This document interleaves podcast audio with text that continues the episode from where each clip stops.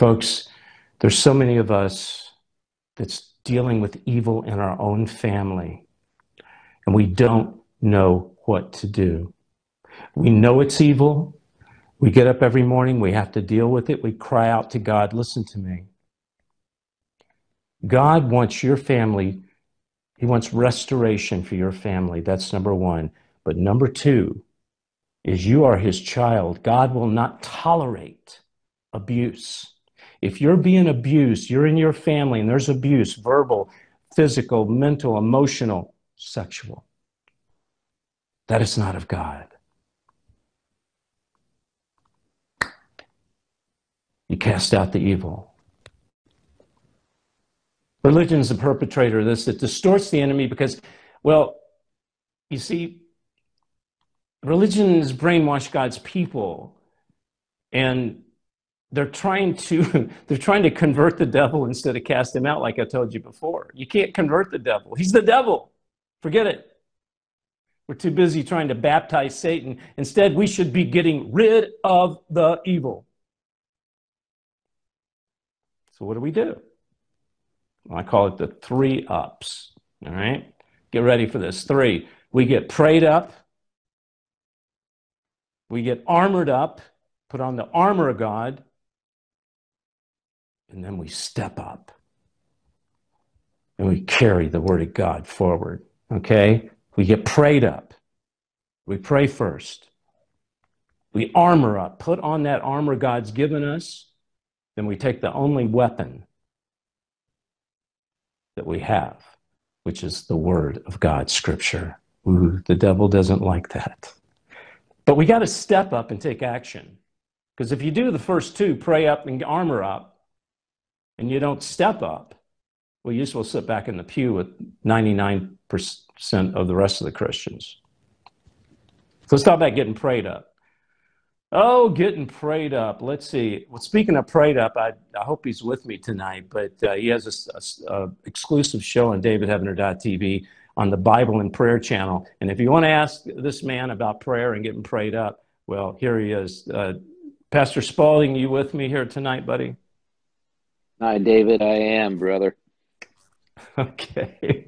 So, did you hear anything of what I said? Did it make any sense um, with uh, the evil? I yeah, mean, absolutely. Yeah. What I mean? Yeah, and I'm glad you pointed out Romans one.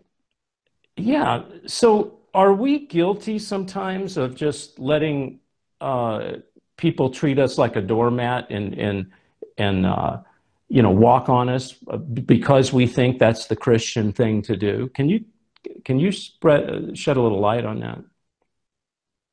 Yeah, absolutely, David. So we've been we've been given a false gospel to share because the true gospel warns sinners of judgment.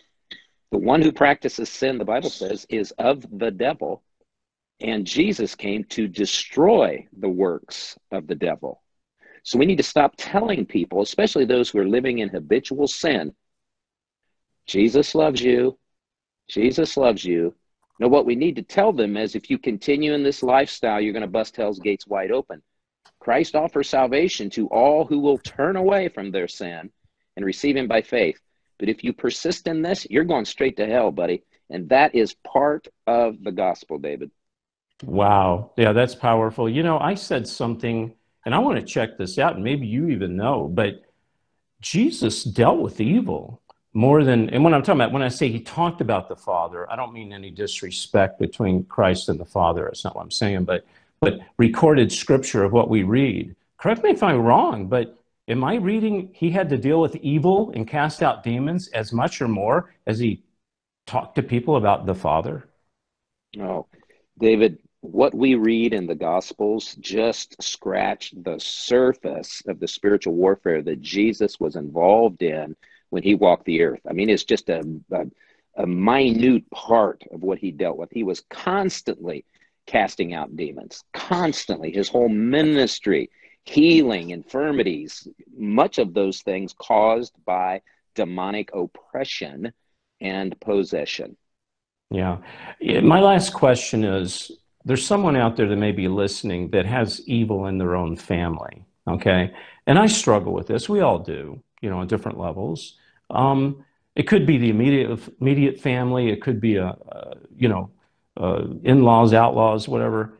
But but there's something going on. You know, a, a person out there is getting you know uh, insulted constantly by someone they're living with or an extended family member, or there's some type of abuse going on. What should that person? There's evil coming against that person, and it's in their family. What should they do? As a pastor, what advice do you give them? Yeah, so great question, David.